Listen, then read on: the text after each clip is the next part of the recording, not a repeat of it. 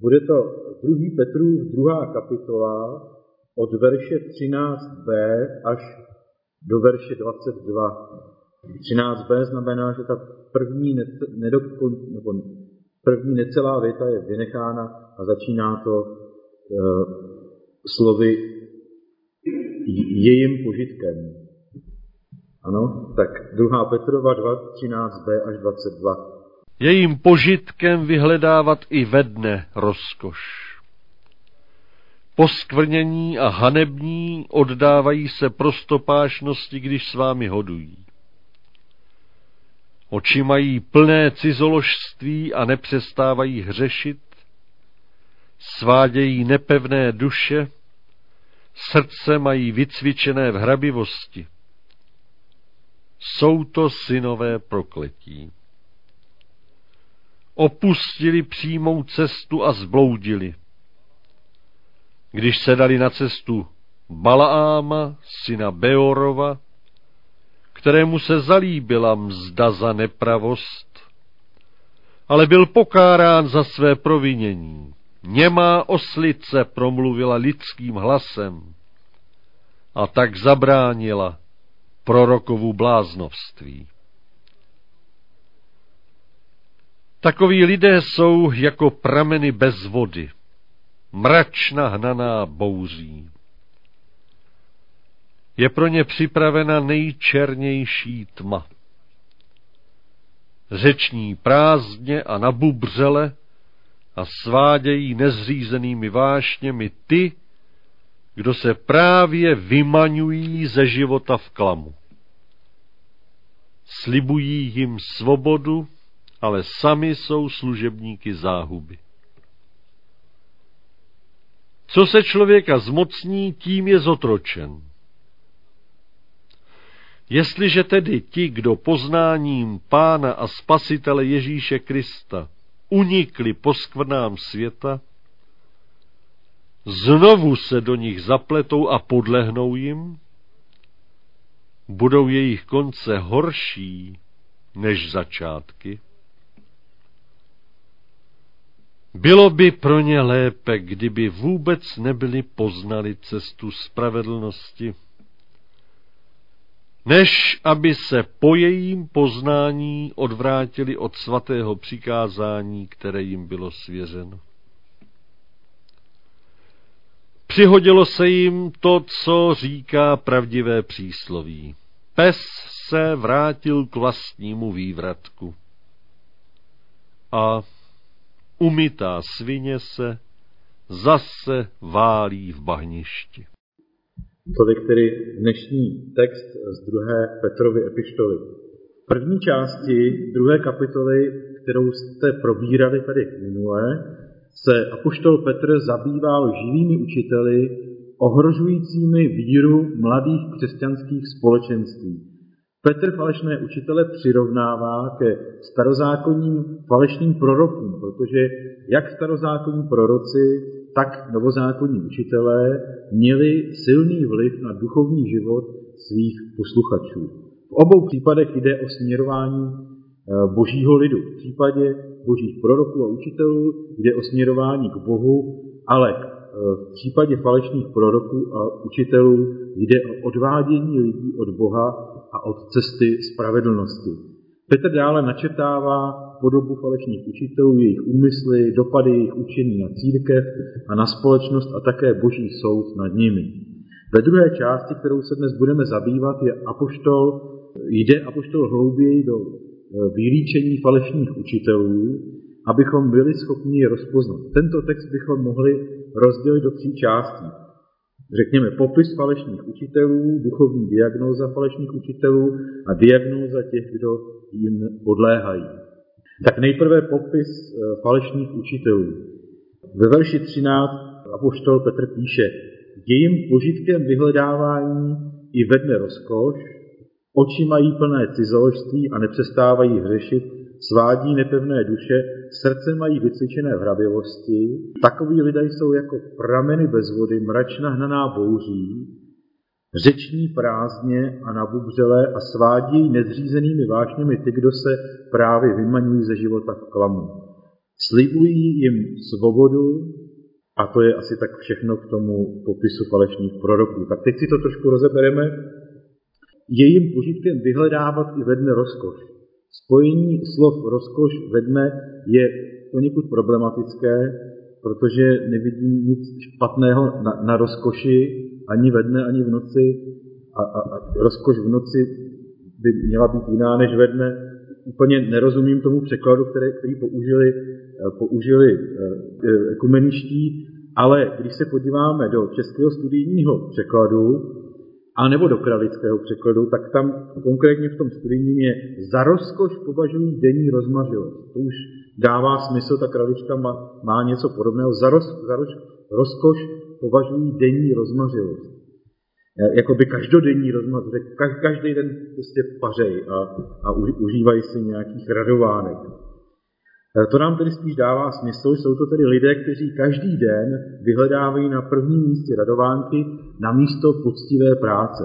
V následujícím verši, tedy 14. se naznačuje, že nejde jako o potěšení, oslavení, radování se, které je samo o sobě čisté. Taky e, máme rozkoš dobrého jídla, se setkání s přáteli, z procházky v přírodě třeba. Na tom není nic špatného, to je čisté, ale zde je naznačeno, že se u těchto lidí, u těch falešných učitelů jedná o nějaké nečisté radovánky, které jsou zahranou křesťanské etiky. A poštol píše, oči mají plné cizoložství. No a je, je, jakoby i na tom výrazu těch očí, okolo do duše okno, je e, vidět, co jim asi nejvíc na srdci leží. E, nepřestávají hřešit, svádí nepevné duše, srdce mají vycvičené v hrabivosti. Jsou to tedy lidé, jejichž hlavním cílem je užívat si života porušováním božích přikázání. Jejich zdrojem pro nákladný životní styl jsou finanční prostředky křesťanů, které svedly na cestu nepravosti, nebo třeba jejich služba, nebo jo, prostě nějakým způsobem využívají tomu, aby mohli naplňovat své cíle. Takoví lidé jsou jako prameny bez vody, mračna hnaná bouří. E, prameny bez vody, to je taky protimluv, jestli, že je pramen bez vody, tak už to není pramen. Takže jsem se podíval zase ke kralickým do, do překladu kralické Bible a tam mají studny bez vody. A to už nám smysl dává, že studna může být, mohla být kdysi pramenem plná vody, ale studny také dokážou vyschnout. A potom, když se jako poutníci nebo turisté k takové studni nebo studánce blížíme, vyprahlí žízní, tak už si říkáme, konečně se napiju. A když tam přijdeme, tak vlastně zjistíme, že to je iluze. Jo? A myslím si, že Apoštolovi tady šlo o, to, o ten obraz té iluze. Vypadají jako studny, ale jsou bez vody. Budí, budí dojem, že něco dávají, ale ve skutečnosti to nemají. Jenom ten vnější obal tak vypadá. Vlastně svým chováním a svými slovy slibují něco životodárného, tady konkrétně něco duchovního, ale ve skutečnosti nic takového ne, nenabízí, protože to sami nemají. No stejně jako mračna, bez, ze kterých nezaprší, vypadají, že jsou obtěžkány vodou, že každou chvíli musí pršet, ale potom je nakonec vítr rozežené a nic z toho není. Vypadá to na životadárný déšť, ale nakonec z nich nezaprší. Je to stejný obraz jako s těmi studnami. Falešní učitelé působí jako ti, kdo nabízejí pravé, to pravé, to, po čem všichni toužíme, dychtíme, hluboký duchovní prožitek, větší poznání Boha, hlubší uctívání či prožívání Boží blízkosti, zakoušení Boží moci, možná zázraky jako v prvotní církvi, vytržení, rychlé, okamžité vytržení z utrpení nebo z nějakých těžkostí.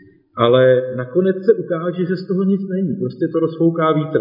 Je to jenom přetvářka, jenom budí zdání, že oplývají těmito zvláštními schopnostmi, které by eh, rádi dali dál, ale nemají ve skutečnosti co nabídnout, je to, je to, je to jenom les.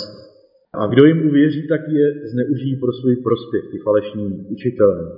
Dále čteme v 18. a 19. verši řeční prázdně a nabubřele a svádí nezřízenými vášněmi ty, kdo se právě vymaňují ze života v klamu.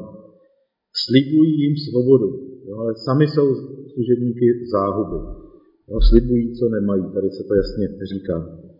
tak zde vidíme, že v manipulaci jsou falešní učitelé opravdovými mistry, eh, mistry klamu, jsou často velmi charismatičtí, umí obratně mluvit, jsou velmi přesvědčiví, okouzlující někdy dokonce, působí jako ti, kdo mají mnohem hlubší poznání duchovních věcí, kdo znají cestu z našich problémů a starostí, ve kterých se topíme a nevíme si s nimi rady a, a trvá to dlouho. Jako nástroj používají písmo, ale božím slovem se neřídí, nestojí pod autoritou božího slova, ale s božím slovem manipulují tak, jak se jim to hodí do, do jejich potřeb. Kdo jsou ti, kdo jim podléhají? Protože když to takhle popíšeme, tak by se skoro zdálo říct, že není možné jim podlehnout. Ale kdo jsou ti, kdo jim podléhají? Jsou to lidé nezakotvení v písmu a ve zdravém učení.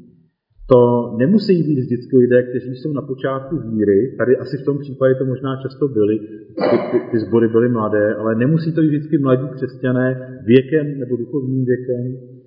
Mohou to být lidé třeba už dlouho věřící, kteří neznají dobře Boží slovo a nenaučili se v něm studovat, číst ho pravidelně, stát ve víře a stát na Božím slově ve svém životě.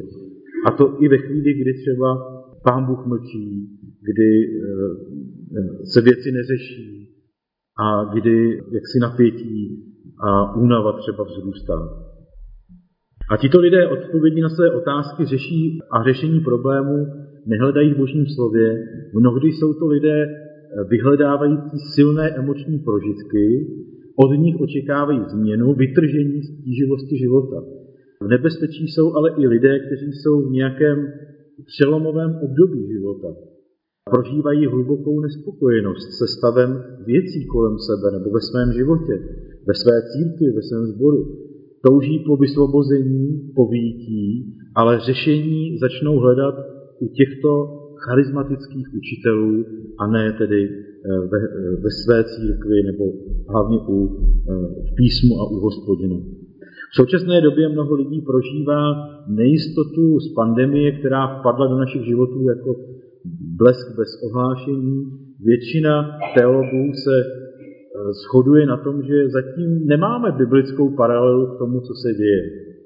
Nevíme, proč se to děje, neznáme smysl současného stavu, nemáme jasná řešení.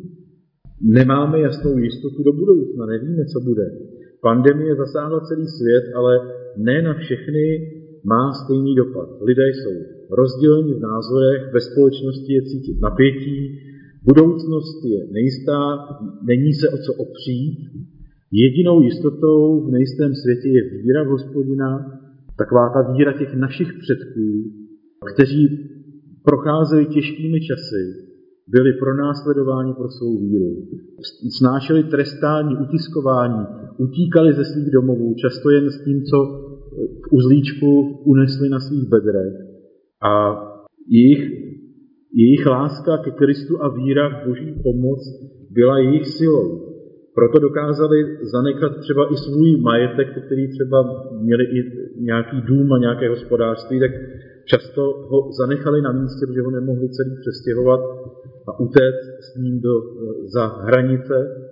A tak eh, vlastně tak, také jenom pobrali to, co se jim vešlo na vůz, nebo to, to, co unesli a většinu svého majetku zanechali eh, zde a utíkali za svobodou, kterou si velmi vážili a uchylovali se eh, do ochranova, kde mohli svou víru žít a hlásat svobodně. Ochranou před falešnými učiteli v dnešní době je tedy víra, jakou měli ti naši předkové.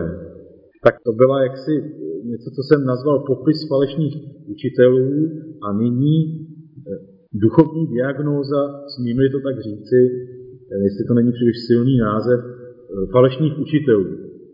To je 13., 15. a 19. a 17. verš. V tom 13. se píše, jsou poskvrnění ti falešní učitelé a hanební oddávají se prostopášnosti, když s vámi hodují. Poskvrnění to znamená, že jsou nečistí, jsou to lidé, kteří měli čisté srdce, protože sami poznali Pána Ježíše jako svého Pána a Spasitele, poznali svůj hřích, svou bídu před Bohem, byli očištěni Kristovou krví poznali pravdu, ale odvrátili se od Boha a podlehli svým nečistým touhám.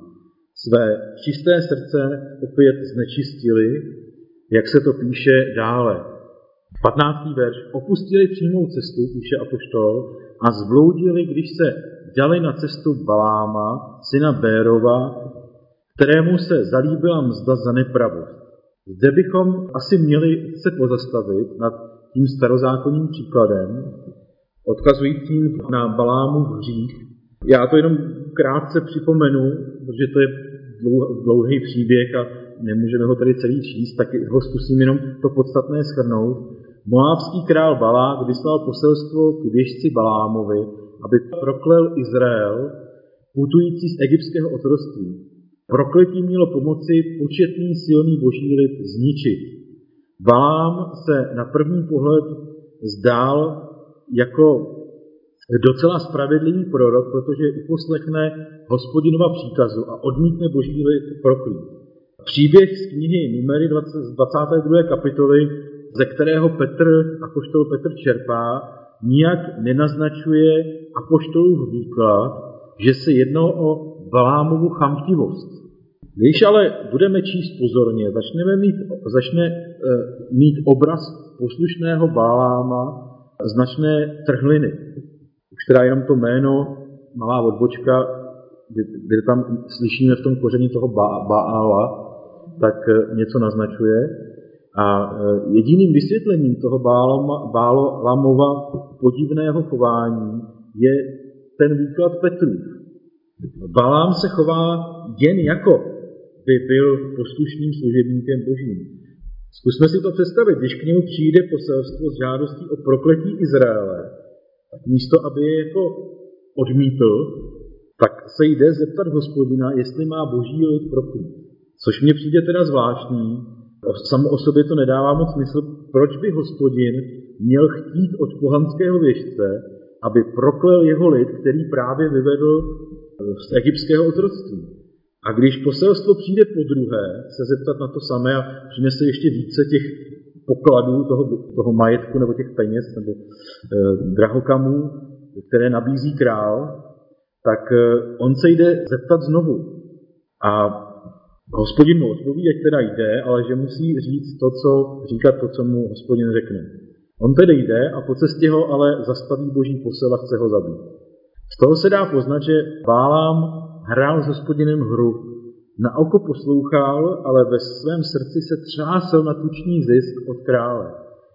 Jeho duchovní diagnózou, mohli to tak říci, byla chamtivost. A to je také diagnózou těch falešných učitelů. Jsou chamtiví, jsou to hltaví vlci, kteří zneužívají slabé ve víře, aby z nich měli svůj vlastní prospěch, ať už tím prospěchem je cokoliv.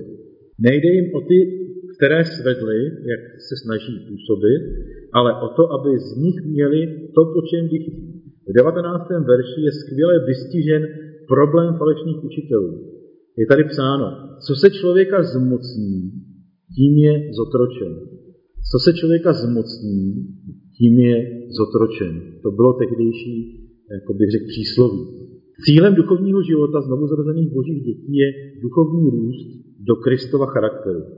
Učíme se odkládat hříchy špatné vlastnosti a usilujeme o to, aby v nás rostly a rozvíjely se eh, ty vlastnosti Kristovi.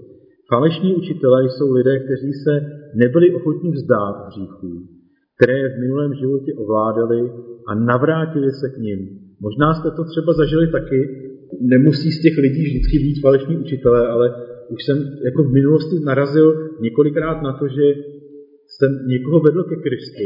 Vypadalo to ze začátku velmi slibně, velmi slibně. Tam tomu člověku zářily oči a jako viditelně ani bylo vidět, jak se ho to boží slovo a ta svědectví a to, co třeba zažil ve schromáždění, jak se ho to dotýká. A pak najednou, jak když se ustříhne nůžkama páska, nebo se přetrhne vás, vztahy ochladly a ten člověk se začal vzdalovat, až se úplně ztratil a přestal komunikovat. Prostě narazil tam na něco, co mu, myslím si tedy, že to je tak, že narazil ten člověk na něco, co mu hospodin ukázal jako hřích, ale on nebyl ochoten se toho zříci a raději se zřekl toho nového poznání, toho, jak ho pán Bůh táhl do své blízkosti a toho poznání boží lásky. Tak eh, mně to připadá, že ti, ti falešní proroci, učitelé byli eh, vlastně, měli podobný příběh, ale známe ten příběh dál, kdy oni potom nejen, že sami odpadli, ale od e, dobrého učení a od hospodina, ale ještě vlastně svádí druhé. Někteří lidé dají přednost nečistým vášním před boží láskou a čistotou srdce. A jakmile to učiní, pohltí je to úplně. Nejhorší je, že k tomu samému pak svádí ty, kteří byli také očištěni Kristovou krví, aby je zneužili k dosažení svých cílů a mohli se sytit pro, pro prostopáčnost. Co člověka se zmocní, no, co člověk dovolí, aby se ho zmocnilo, tím je pak zotročen.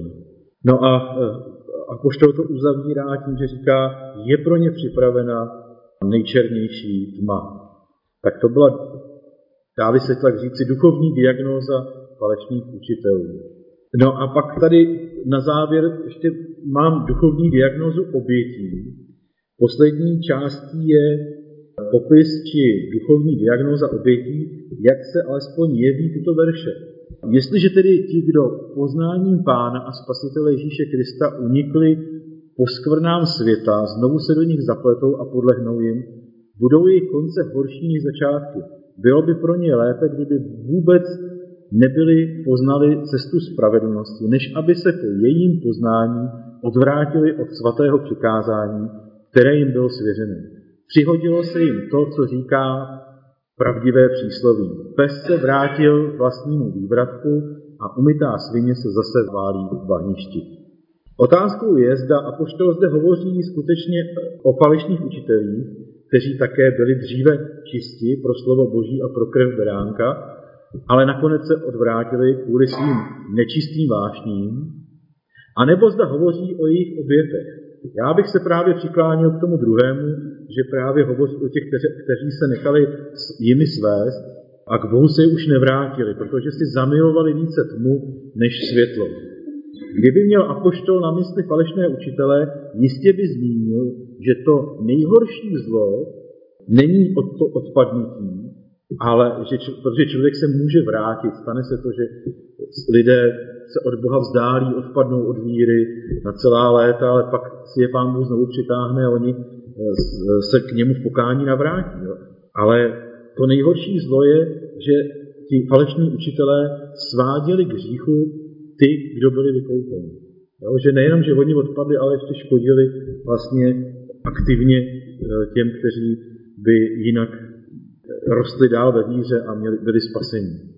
Vzpomeňme si třeba na Ježíšova slova, který říká e, v Matoušově evangel v 18. kapitole, verše 6-7, kdo by svedl k hříchu jednoho z těchto nepatrných, dříve, kteří ve mně věří, pro toho by bylo lépe, aby mu pověsili na krk mlínský kámen a potopili ho do mořské hlubiny. Běda světu, že svádí k hříchu. Svody sice nutně přicházejí, ale běda tomu, skrze koho přijdou. No, takže jakoby pán Bůh říká, hůř je na tom ten, kdo ještě svádí ty druhé a jim působí pán. Ale v tom Petrově listu, který jsme četli, je napsáno, bylo by pro ně lépe, kdyby vůbec nebyli poznali cestu spravedlnosti, než aby se po jejím poznání odvrátili od svatého přikázání, které jim bylo svěřeno. Slovo nekončí soudem, ale konstatováním. Přihodilo se jim to, co říká pravé přísloví. Pes se vrátil k svému vývratku a umytá svině se zase válí v bátě. Je tedy eh, ještě naděje se navrátit k hospodinu v pokání. Ale nad těmi, kdo svádí druhé, je vynesen soud. Bylo by pro ně lepší, kdyby na nich někdo se dopustil násilí, než aby se oni dopouštěli násilí na druhý. Bylo by pro ně lepší, aby byli mrtví, než aby jako živí uvedli někoho do neštěstí. Takže to byla jakási duchovní diagnóza těch, kdo podléhají těm falešným eh, prorokům a již zůstanou tedy odloučení od Krista. Co říci na závěr? Ve všech dobách boží lid musel čelit svodům falešných proroků a učitelů.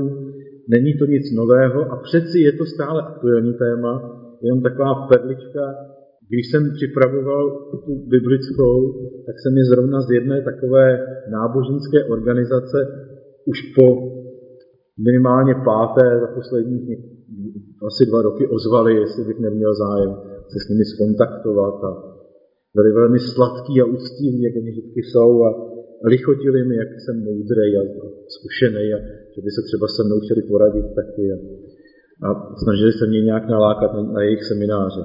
Přicházejí teď, myslím, všem kazatelům tyhle ty maily, poslední, řekl tak dva roky, v době pandemie a musíme být ostražití, protože jsou teď asi vlivem i těch nejistých dob mnozí falešní učitelé eh, velmi aktivní a někteří i velmi agresivní. Takže není to nic nového, ač je to tedy stále aktuální, jak vidíme.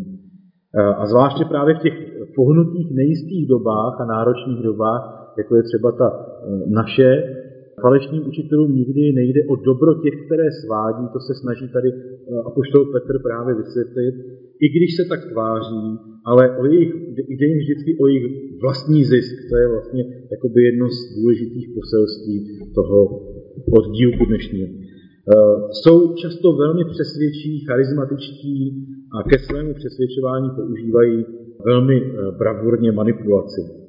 Proti manipulaci však nejsme nikdo zcela odolní. Svodu můžeme podlehnout, eh, může podlehnout v zásadě každý.